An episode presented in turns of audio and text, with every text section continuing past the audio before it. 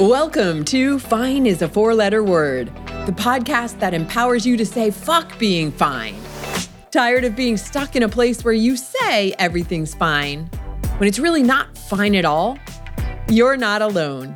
I'm your host, Lori Seitz. I've been there too, and so have my guests.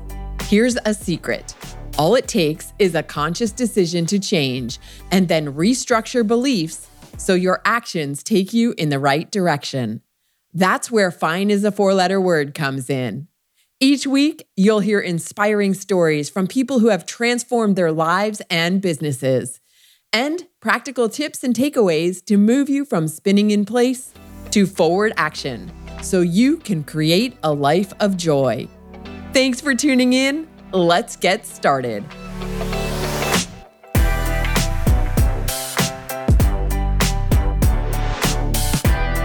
Hey there, it's Lori Seitz, and I am so excited to bring you this episode of Fine is a Four Letter Word.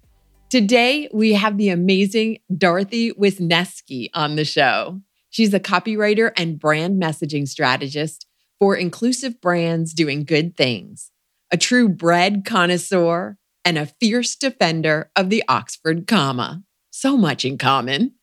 Now, if you're wondering how Dorothy's love for artisan bread and grammar rules ties into the topic of this episode, well, let me just say that Dorothy's journey has been nothing short of inspiring. She's gone through some tough times, and through it all, she's discovered the importance of taking care of all parts of yourself, from physical to mental to emotional. In this episode, we dive deep into her experience with a diagnosis that turned her world upside down and how she came out the other side with a new perspective on life and work. And let me tell you, Dorothy drops some serious truth bombs in this episode. She talks about the importance of setting boundaries, one of my favorites, learning to say no, and focusing on the things that truly matter in life. Her journey will inspire you to take a step back and really examine your own life and priorities. So, if you're ready to be inspired to learn how to take care of yourself and create the life you truly want, then do not miss this episode. Dorothy is an incredible human being with so much wisdom to share. Trust me, you're not going to want to miss a single minute of this conversation. Uh, before we jump in, quick question for you Who do you know with a personal development business? Really anything in the personal development arena that would be interested in a crazy, amazing opportunity to have fun and make some extra money. Because I'm part of a business partnership and we are actively looking to create joint ventures with or acquire personal development businesses this year. Introduce me via text 571 317 1463 or email at lori at zenrabbit.com. And now, here's the show.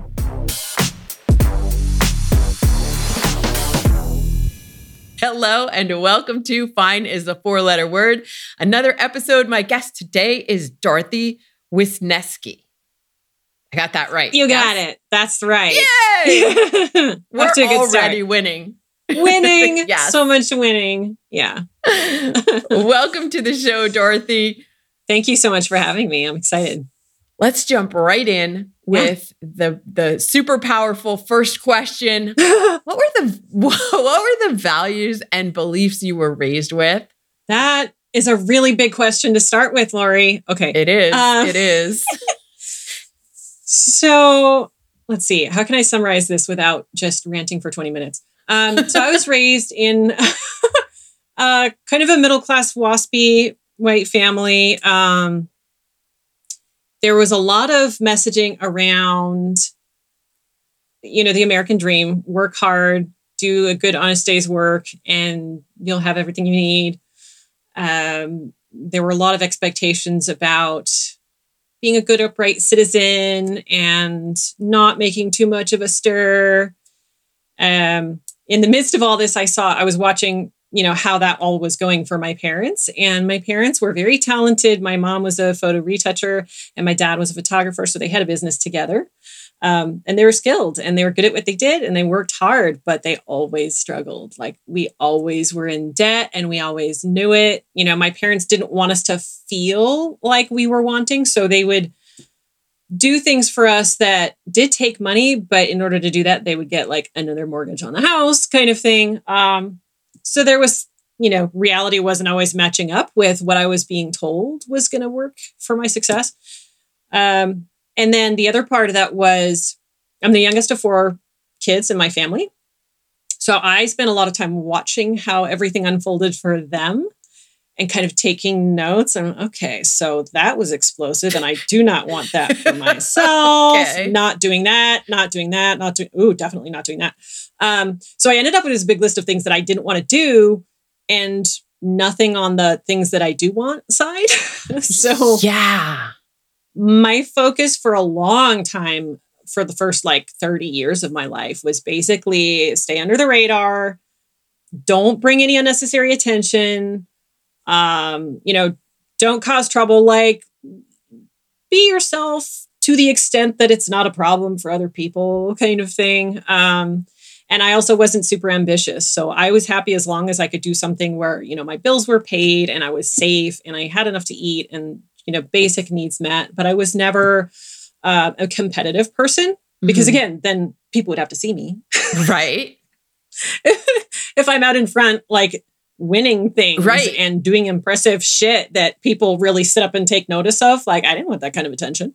Um, so I was always very much happy to just like do jobs that uh, you know I could I could show up and do good work and follow directions well and give input where possible. But I really didn't have any interest in leading or starting a business or anything like that. So I think, and I've been thinking about this the last few days because I knew this interview was coming up and I was like, wow, that's been going on for a long time in my life. That didn't just come out of nowhere. Um, but yeah, so so in my working life, I had a plan for a career that turned out to be a shit choice for me personally. Um, did you make I that actually choice, started out? Did you make that choice because it was safe? That's a good question. Uh, I think there was a sense of safety to it. Yeah, I um, I wanted to be a teacher, and so in college, my degree was in Spanish, and so my plan was I'm going to be a Spanish teacher. Okay, and that's going to be a great way that I can give back, and I can help young people, and I can help, you know, help people learn about things that they would not have learned about otherwise and sort of discover worlds that would have been closed off to them. Because mm. that was, for me, I grew up in Southern California and in a very conservative white family in a pretty conservative white area. And so you hear a lot of things about people who speak Spanish right. and are from south of the border, right? Um, and sometimes it's in hushed tones because people are saying things that they know people are not going to react well to, but like they're not racist. No, though. No, it's no. just that's you know, that's just how that's things just are. I mean, that's just the truth.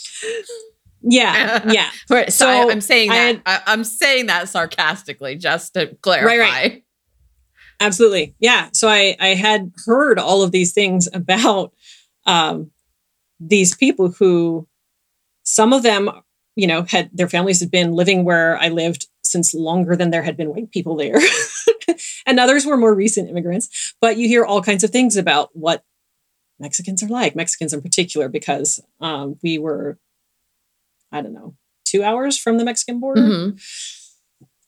So I get to college and I start learning about other things. And initially I was studying biology, and um, that didn't work out. but so, so then I was like, okay, I'm not going to so get a bachelor's in science. I could stand cutting up.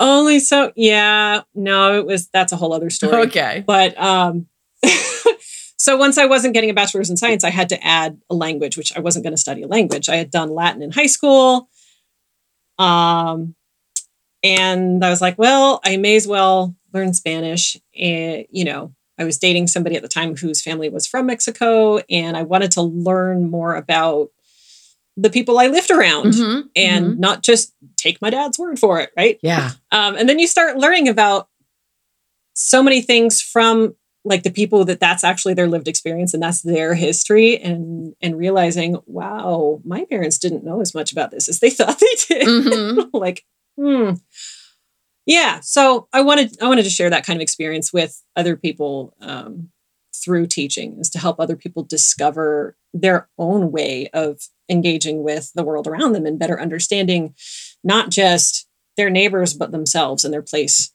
in their world so that's that's what pulled me to teaching. But it turned out I sucked at it. you wait, you sucked at teaching? yeah, yeah. Well, I, um, I, find that difficult the problem, to believe. The problem is teaching is not just about teaching. Yeah, that's teaching true. is that is true. Um, I love the teaching part of teaching. Right. But teaching is also, it's also dealing with bureaucracy. It's also dealing with angry parents. It's also classroom discipline. It's also entertainment and cult of personality to try to convince people that they should be in a classroom learning this stuff. Yeah. Yeah. So uh, that's right. A lot that to get through lot. before you can even make that connection where people can actually learn. Right. So once I had students who were in that place that they did want to learn, that part I loved. That was so fulfilling. But I had a hard time with the rest of it. And I don't have the kind of temperament to just take, you know, verbal and emotional abuse from people in the hopes that eventually I'll be able to do my job job. Oh, uh, yeah. Well, you know, so, I think that a lot of people in the teaching profession don't have that personality and are starting to, you know, they're being asked to take on more and more responsibilities beyond just the teaching part that they signed up for and yep. that's why we're seeing what we're seeing in the in the education system but that is a whole other show whole other show i'm so grateful that we have anybody who's still willing to be a teacher honestly it's such a hard job and so important and yeah. um but it's interesting yeah, because show, but. a lot of us, like I grew up wanting to teach as well, but I didn't have as clear a focus as you did. And I didn't go to school for mm-hmm. that at all. I just thought like when I was little, you know, playing with my dolls and stuff, like I'm just going to be a teacher. Like that was one of the options, I mm. guess, that I saw open to me. My mom had been a teacher before I was born. So, yeah. And it's interesting now, like we are teachers in a different sense. We're just not, yeah. A, we're not confined to a classroom of under 18 year old children. Right. Right. Right. But right. still teaching. Yeah. Yeah. We get we get to teach the people who have already decided to show up. Yes. so much so, more fulfilling. Those are the those are the fun students to work with. Those are the people you can really, really help because they're ready for the help. Yeah. And, and they want the help. Um, yeah. And I, I actually tried teaching again years, years, years later, kind of not on purpose, which is where like this whole thread comes through the things that I intended and the things I didn't intend. Um, years later, after I had been um, doing other part time work because I was a full time parent for a while after I had my first kid, and I just kept doing that. You don't, childcare is so expensive. That was a big part of why mm-hmm. I was able to do that um, because of my husband's salary. And we decided, you know, with how expensive childcare is, it just makes more sense. But um, eventually, I started auditing Spanish classes at one of our local colleges just because I wanted to be in it again. I don't have a lot of people in my day to day life that I get to use Spanish with. So I wanted to read Spanish literature again. I wanted to have conversations about cool things in Spanish. Um, so I was auditing classes, and um, one of the professors talked to me after class one day and asked me if I would consider adjuncting for them because they were down in adjunct and they needed somebody new. And I said, I mean, I've I've taught before, but I don't have a PhD. And she's like, that's okay. she, but you but you have teaching experience. Well, at high school for less than a year. Yeah. But you have a master's, right? No, I have a bachelor's. Okay. so I didn't have training in, in teaching per se, mm-hmm. but I had a Spanish degree and they needed adjuncts badly enough that they they had me come in. So I did that for a couple of years and that, that was a better experience than teaching high school for me. But still um, so much resistance for people who did not want to be there. And it was just, you know, you show up every day for the people who are there with you. Mm-hmm. Um, but it's so draining slogging through all the other stuff just to make that that connection. So um, yeah. So eventually I stopped doing that and classroom is not for me. I can teach people in other contexts, but not in a classroom where you like have to convince people who are forced to be there that that's a good thing. yeah, no going back to the classroom. What yeah. what was it that um what were you doing that you found brought you joy? In teaching? No, outside of teaching. Like so you Outside you what teaching. you you figured out that teaching wasn't for you when you were after Yeah. the high school thing. And then you went on to like like you had mentioned that the thread was it seems like maybe that you just kind of stumbled into things instead Yep. of being intentional about finding what would bring you joy. yeah that that became the pattern because once i that was the only like plan a that i had for a career and there was no plan b so once it became clear no that's not happening i didn't know what my other option was like my plan had never been to be a full-time parent and not work Mm-hmm. um, i did want to have a meaningful career as well uh, but i just didn't know what that was going to be so i kind of for a long time just busied myself with with the parenting and trying to do as well as i could with that and uh, working part-time jobs that came along so things that i did have some interest in but it wasn't ever anything that i considered a career Mm-hmm. um, and and as far as bringing myself joy, I did a lot of creative things. So um, I was obsessively knitting all the time. I'm a pretty good knitter. Okay. Um, bake a lot of bread. But mom, I already have 17 um, sweaters. Here's another one. I was making yeah. Oh, I learned a lot quickly about what gifts to knit for which people. um, I stopped knitting things that people would lose easily. Like I don't knit hats and gloves anymore. It just doesn't happen. Socks, maybe, because you're not going to leave those at somebody's house, right? Right. It's- or at the gas station or the doctor's office. Oh my god. But um, yeah. So I found creative things that I liked doing. I liked making things. Um, I got really into woodworking for a while, which is eventually how I ended up working at a custom cabinet making shop. So that was the last job I worked for somebody else was um, building, finishing, and installing cabinetry. And um, that was again something I literally just walked into. I went into a shop that used to be where I got my lawnmower blade sharpened. It was no longer that shop. It was now a cabinetry shop. So I started talking to the the owner, and um, he he offered me a job there. And I thought about it for a couple of days, and I thought, well, okay, I've just left this adjunct teaching job, and this sounds like it would be fun, something that where I can get out of my head and and do this creative thing that I'm really interested in. So it was the it was the good enough for now thing, right? Is it Um, is it a good enough for now thing, or do you feel like it's you following intuition or in like just being led? Like we talk a lot about allowing ease and flow and just Yeah. letting things I'm going to say letting things happen, but it's not like you're a victim of letting things happen. It's it's more of a okay, let me see where this leads me and I'm going Yeah. to follow or, or or it didn't feel like that to you. That's a tough question. I think um, at the time it felt like a good thing falling into my lap. Mm-hmm. And it was the right time for me to do some kind of work that was totally different from what I had been doing because I had been adjuncting for two and a half years. And um, that's not a great gig, just like universally. Mhm. not a great gig. Um, and it was stressful and I was tired and I was burned out and I was on edge, you know, being yelled at in the hallways by angry students who thought it was unfair that I enforced my policies, you know, just stupid shit that Yeah. I didn't want to deal with anymore. Right.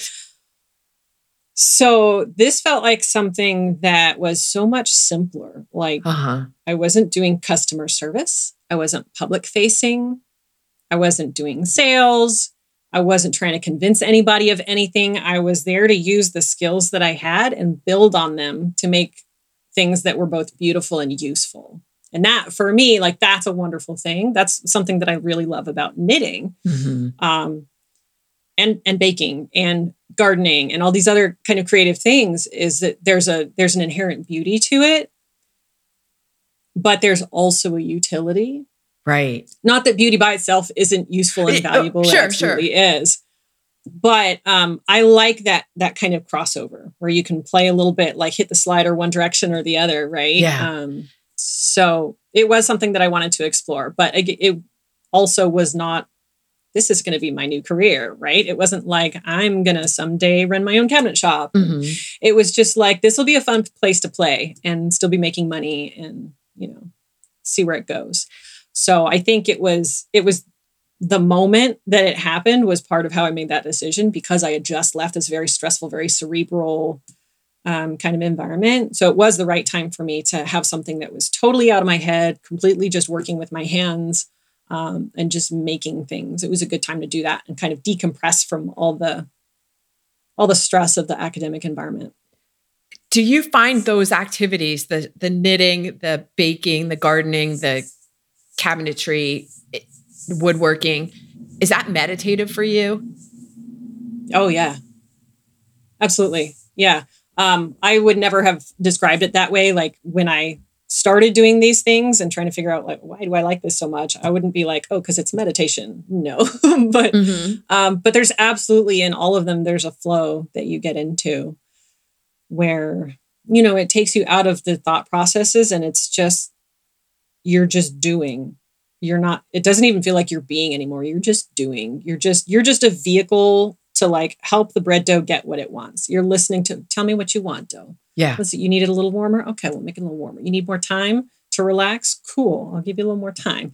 Right. And that just like takes you out of all the that incessant stream of to-dos and obligations and judgments and you know where you constantly feel like you're feeling in one place or another right because there's always one more thing coming up after that thing you didn't get checked off of your list. totally takes you out of all of that. Allow me a quick moment to thank you for tuning in to Fine is a Four Letter Word. If you're enjoying the show, please take a second to hit the follow button so you don't miss an episode. And if you haven't already, I'd love it if you would leave me a review on Apple Podcasts, Spotify, or Google Podcasts. Your feedback helps the show reach more listeners like you.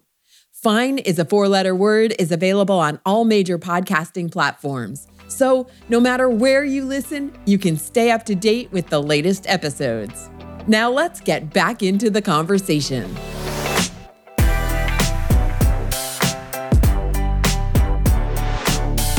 You just said it puts you in the doing instead of the being, and I would think of it in a the opposite way. It's actually allowing you to simply be. Yes, you're doing something. Yeah. But because you're in this state, it's really simply being. Like nobody's asking you to do or think. It's just allowing you to be who you are as you're creating. So it's more that being place. All right. So we are back. We had a little technical difficulty, but are back. Since the show is called Fine is a four letter word. Yeah. let's get to the part of your story where you were saying everything was fine and it was not fine. Yeah. So this was, I had been working at this cabinet shop for a couple of years. And again, there was a lot that I liked about the work. I liked that I was working with my hands. It was good, honest work. It was very straightforward. I didn't take it home at the end of the day. Um, nobody was giving me crap about stuff that wasn't my problem, you know. Um, but I was running up to against like the limits of what I could do in that work. Um, there wasn't a lot of room for creativity. There wasn't a lot of room for innovation. Um, because you were just doing what the clients wanted doing, you to do. Yeah, and the the owner of the place, he had been doing this stuff for like 30 years and he had a way he likes to do things and he didn't really like to experiment with new techniques or anything like that. Um, so there were some frustrations that were starting to grow. Um, but then what happened was I started getting sick. So um, I had a series of respiratory infections of various kinds. Um, and at the time, I'm working at the cabinet shop, but I was also renovating one of the bathrooms in our house. And we were just for the fun of it, we were doing the gutting ourselves. And I was actually doing most of that work.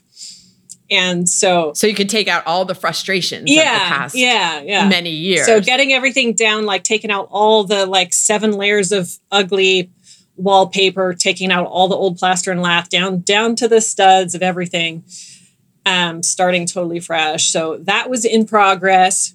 I was also in two plays at the time. Um, I was in a, a, local production of Grease and also one of the Vagina Monologue. So these were both ongoing. Um, and my husband was out of town for work for a while, and our car engine died. so there's a lot of things that were happening around this same time that were very stressful. Um, and then I kept getting these respiratory infections, and I would keep going back to my doctor, and she'd you know, treat the bronchitis or say maybe this is actually allergies or um, it was just one thing after another. And then the infections had all cleared. And I wasn't, she couldn't find any reason why I would be sick, but I was still sick. So this goes mm. on for a while, and I start getting new symptoms. I'm getting weaker. Uh, my sleep is getting worse. So I'm not feeling better after I rest. Um, very low on energy, starting to get chronic pain, and my body is reacting to stress with pain, which it never did before. So weird things were cropping up, and um, eventually, my doctor said, I, I, think you might have CFS. And I was like, what the heck is that? Um, yes. But it's it's now more commonly called ME-CFS. So the ME is for myalgic encephalomyelitis and the CFS is chronic fatigue syndrome, which we hate calling it because it's very misleading. It makes it sound like the big problem you have is that you're tired. And then people mm-hmm. hear that and they say, well, everybody's tired, suck it up. but the, the, fatigue is actually right. not. we live in a we live in a society that is chronically tired. Yeah, that's true. And and people think that's okay and normal. It's okay and normal. Like stop complaining about being yeah. drained all the time. No. Um So yeah, the the primary thing is actually how your body responds to stress and exertion, which is um, mm. that your your symptoms of pain and unrestorative sleep and all these other things. There's a whole spectrum of of things that can come up. They get worse, and you might get new symptoms if you have overexerted yourself. Um, so that's a delicate dance. You're always trying to find where's the line of how much I can do without making myself sicker right? Because mm-hmm. um, if you go too far past your baseline, you have a crash and you don't know how long it's going to be or how deeply you're going to have to rest in, in, in, in order to be able to come back.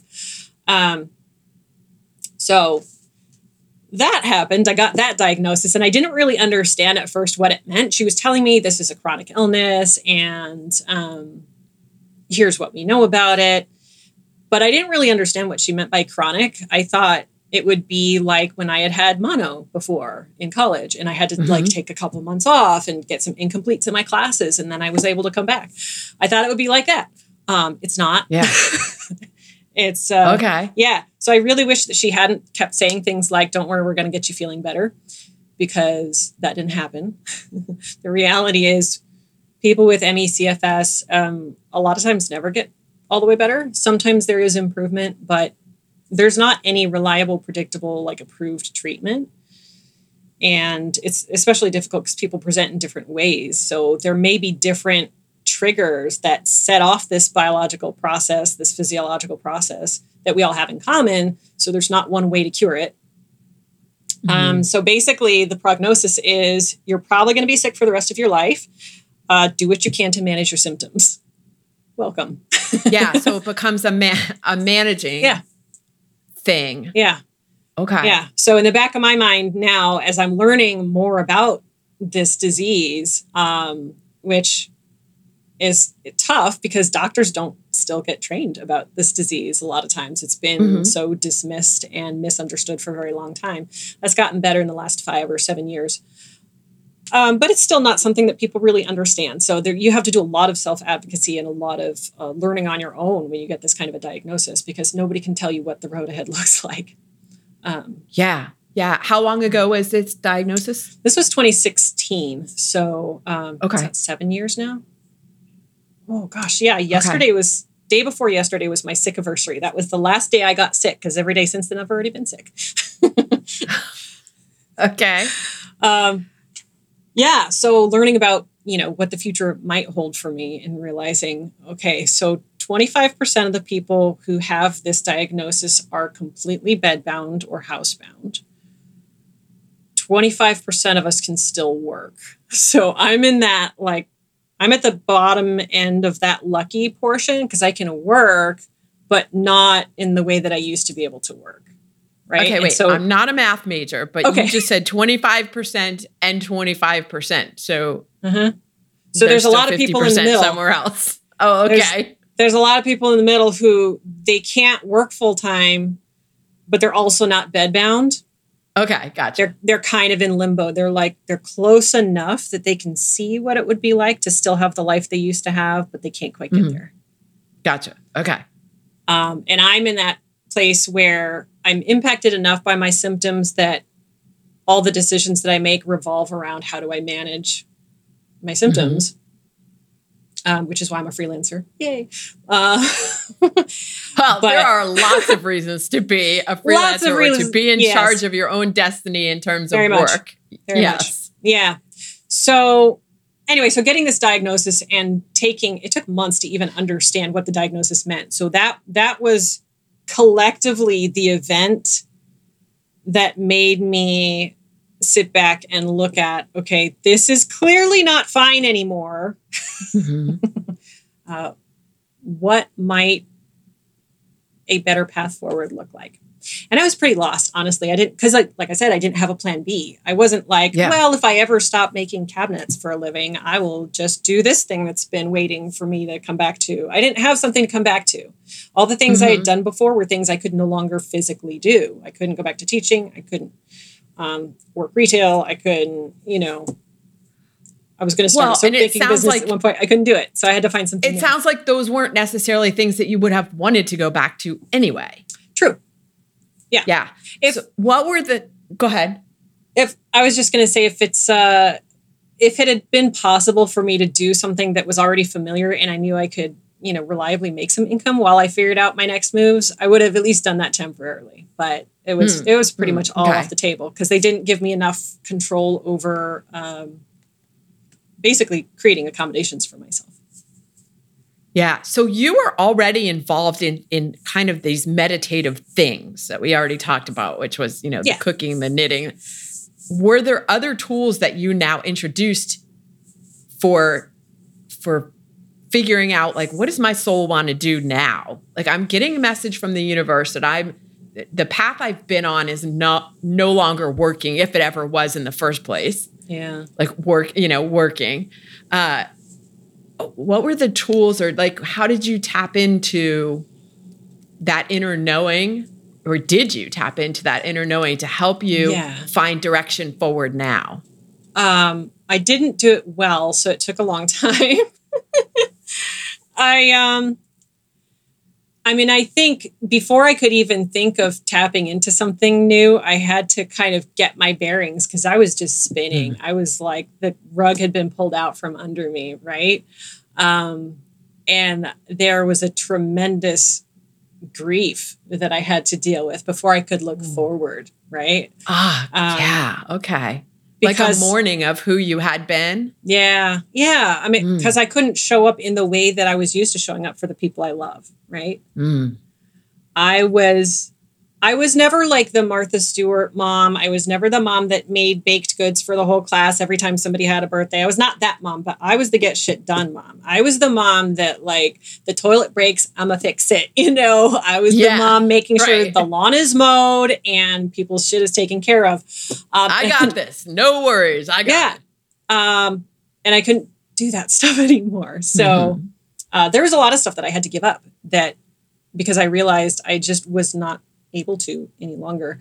Um, and I had to start learning how to budget my energy. So I learned about something called spoon theory, uh, which is it's a way of explaining how we manage our our energy to take care of ourselves um, and boundaries is a big part of that so if you imagine a spoon is just a unit of energy and that might be Mhm. um, physical energy emotional cognitive energy and each person starts the day with a certain number of spoons you don't know how many you're going to start with it's not up to you you cannot ask for more spoons if you don't like the amount you were given um, but somebody like me who's a spoonie uh, we start with fewer spoons than most people have. And so we have to make harder decisions throughout every day about how we're going to budget those spoons.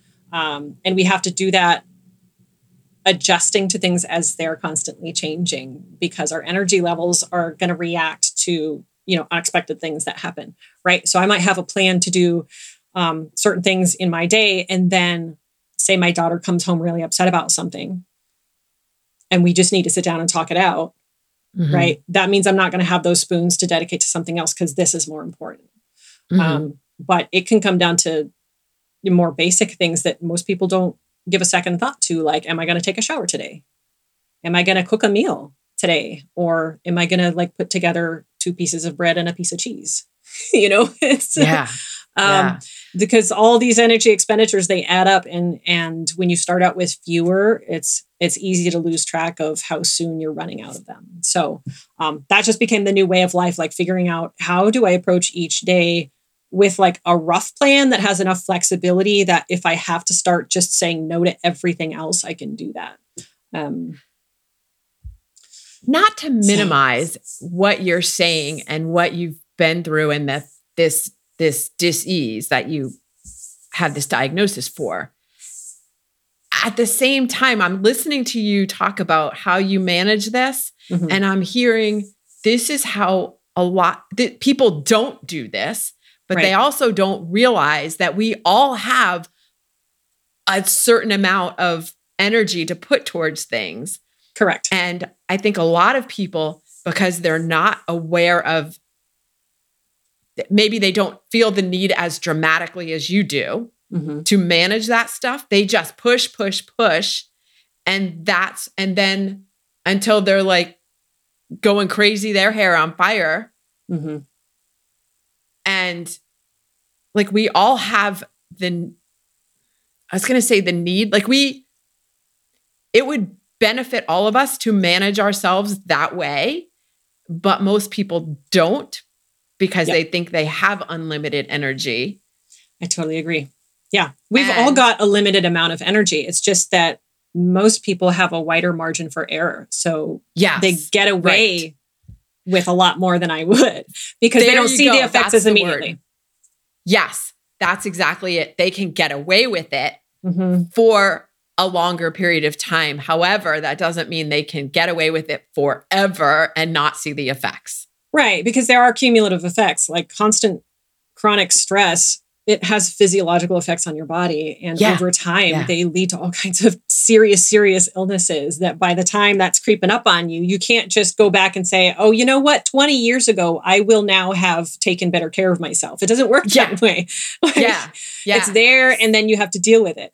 Um, but yeah, everybody everybody would be healthier if they realize that they are not a machine that never takes maintenance like you need yeah. maintenance. You need routine maintenance to take care of your your meat mech, as my kids say. Um, right, you know, right.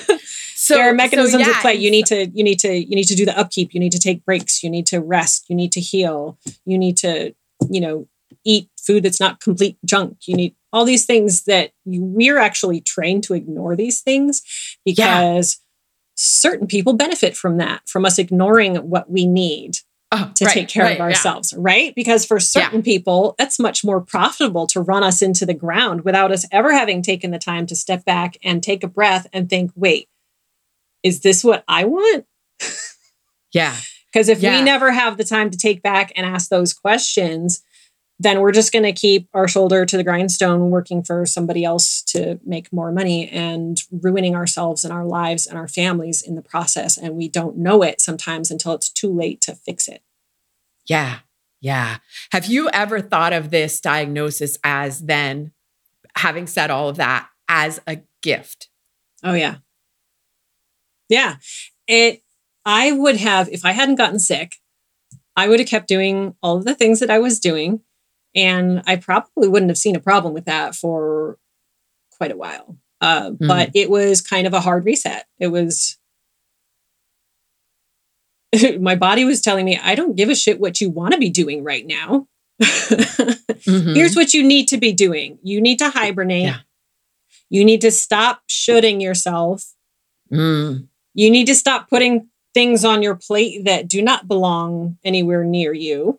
Let other people fix their stuff, right? Yeah. Um it it forced me to look at for the first time in a, in a while, you know, what do I really need and want? Yeah. Because I was I was getting by with what was fine. It was good. I was I was content with what I had. I, you know, I wasn't missing anything that felt important. Mm-hmm. But I also hadn't been um dreaming. Yeah.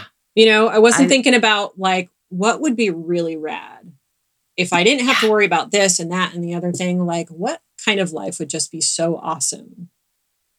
Because what I now know is if you can think about what would that life look like, you can reverse engineer that shit. You can figure it Yes. out, right? Yeah. You can think, what kind of a life do I want to live? Okay, persons who live that kind of life, how do they behave? What kinds of habits and rituals and routines do they have? Okay, what would I need in order to start putting those habits and routines into place? Does it need money? Okay, now you have a financial goal. By when do you Mhm. need that amount of money to make that thing happen to increase your quality of life? So now I've learned how to think about these things, but it was never a priority for me before because I had what I needed and it was Mhm. good enough for Mhm. me. It was good enough, right? It was fine. Yeah. And you you commented that your body was talking to you. I would say it was more your soul talking Yeah. to you by Yeah. causing these things to happen with your body to make you pay attention. It was your soul that was saying, "Hey, dream bigger. Think about what you just look the way you just described that. It was your soul saying, "Hey, uh pay attention to me." I think it's all connected. I think it, Oh, it really sure. is. Um, I mean, I know the way I spend energy throughout the day, that's connected. You know, I can't um, be in the middle of a depressive period and be super ambitious with work and be like, you know, powering through meetings that they don't coexist. like, you need Mhm, to take care of all of the parts of you because if you don't, the other parts are going to tell you, hey, something's up. You need to stop. Take a minute. Right. right? Yeah. Um, yeah. So yeah, I am I am grateful that it happened because I probably wouldn't have it's not that I didn't think I deserved a good life.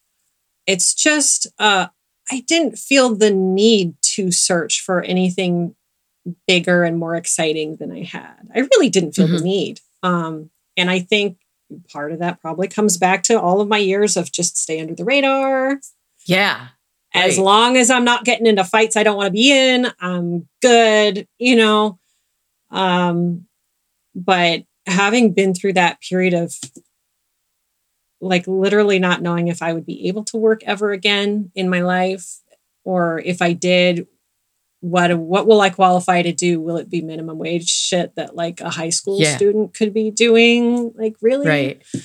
I'm traveled. I have a college education. I've been places. I've done things. I have lived experience and in transferable skills. Like that was just so soul deadening to think like if I do work again, it might be a shit job. I don't want that for me. Mhm. I have more to give. I don't know what it is yet. Yeah. but I Yeah. have to find out because being on my couch, being depressed, not being the mom I used to be, not being the wife I used to be, not being the community member I used to be, the friend I used to be, the daughter I used to be, that I decided cannot be my entire existence. There's got to be something better than that.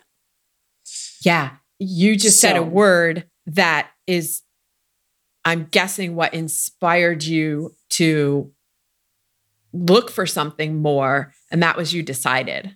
Yeah. You decided, you know, a lot of people go through uh, downturns in their life, if you will. What changes everything is that decision.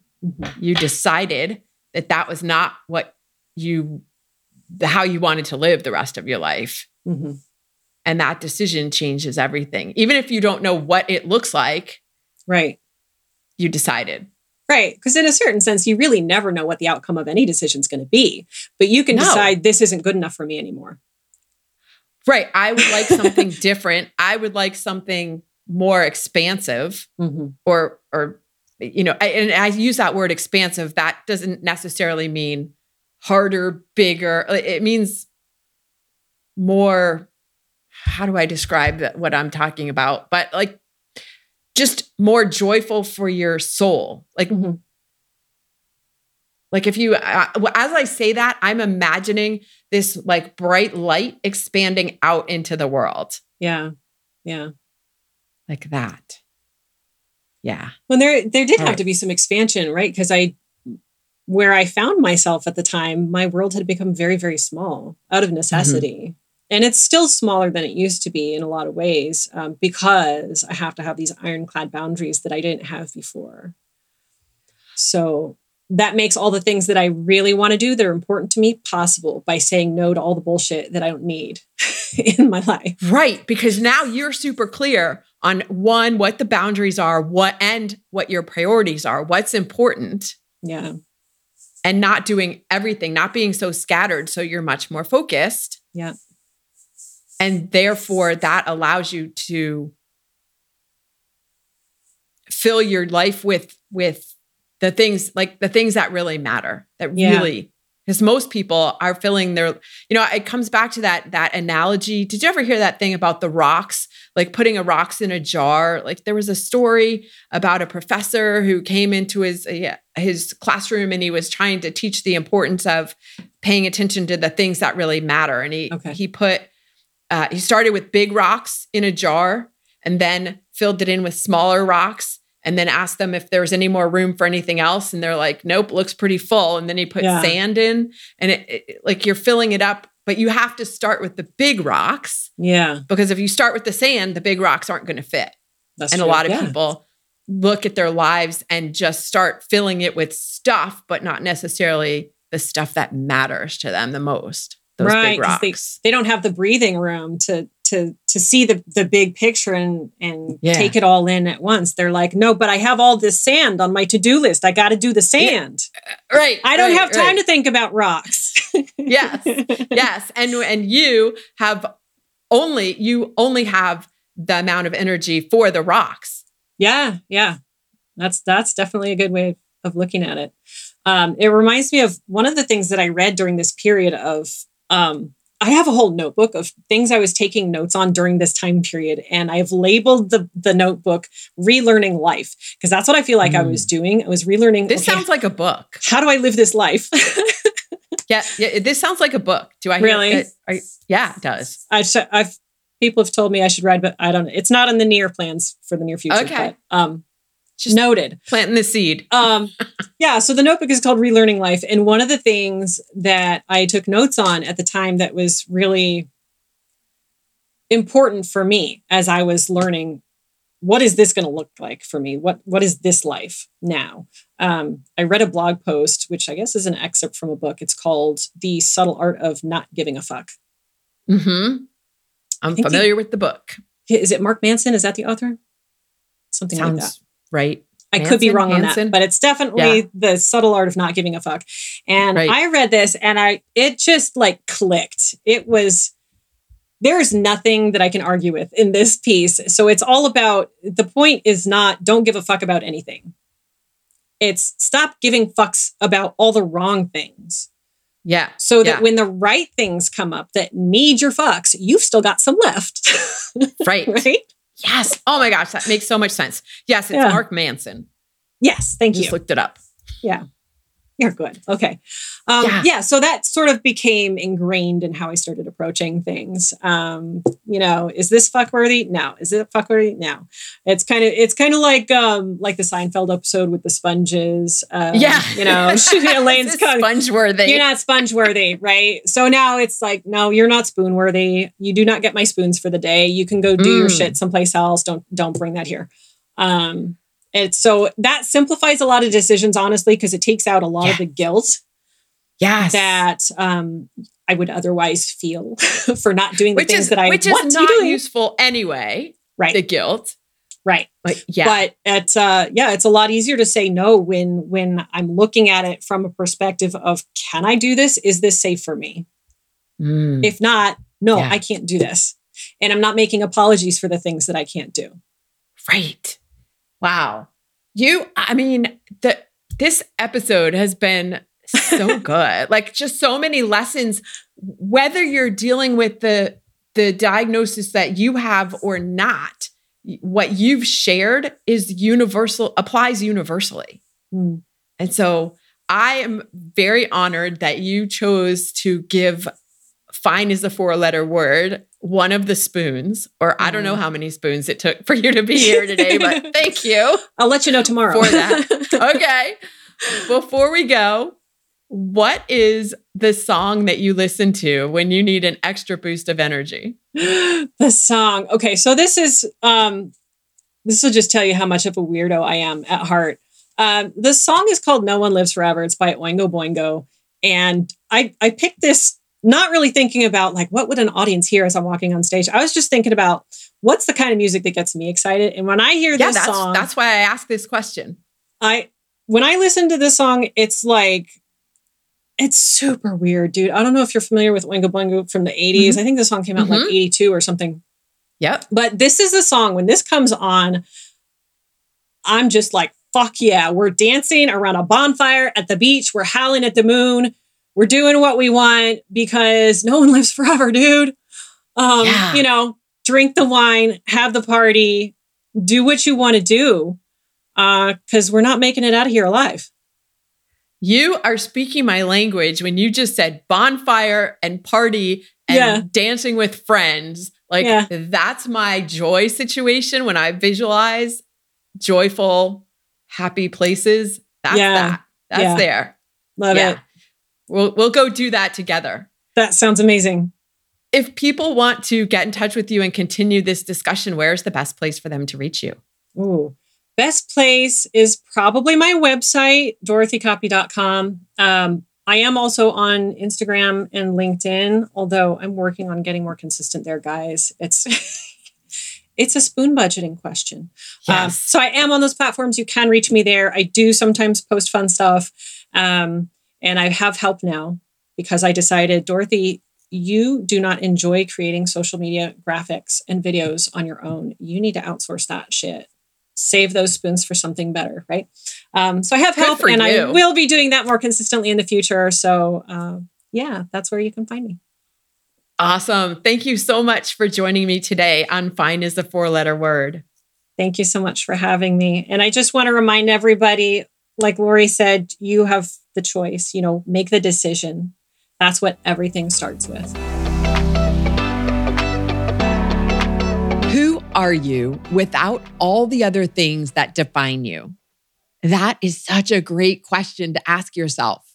Here are the other key takeaways from this episode. Number one, it's important to take care of all parts of yourself and to prioritize your mental health and well being. Number two, making the decision to change your life and pursue something more meaningful can be a powerful motivator, even if you don't know exactly what that looks like yet. Number three, having clear boundaries and priorities can help you focus on what truly matters and avoid getting overwhelmed by non essential tasks or obligations. Number four, learning to let go of guilt and prioritize your own needs is an important part of self care and personal growth.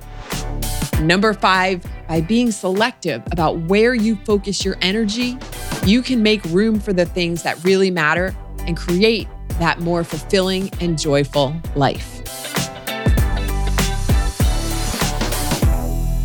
Thanks for listening to Fine is a Four Letter Word. If you've enjoyed the show, please follow and share it with a friend.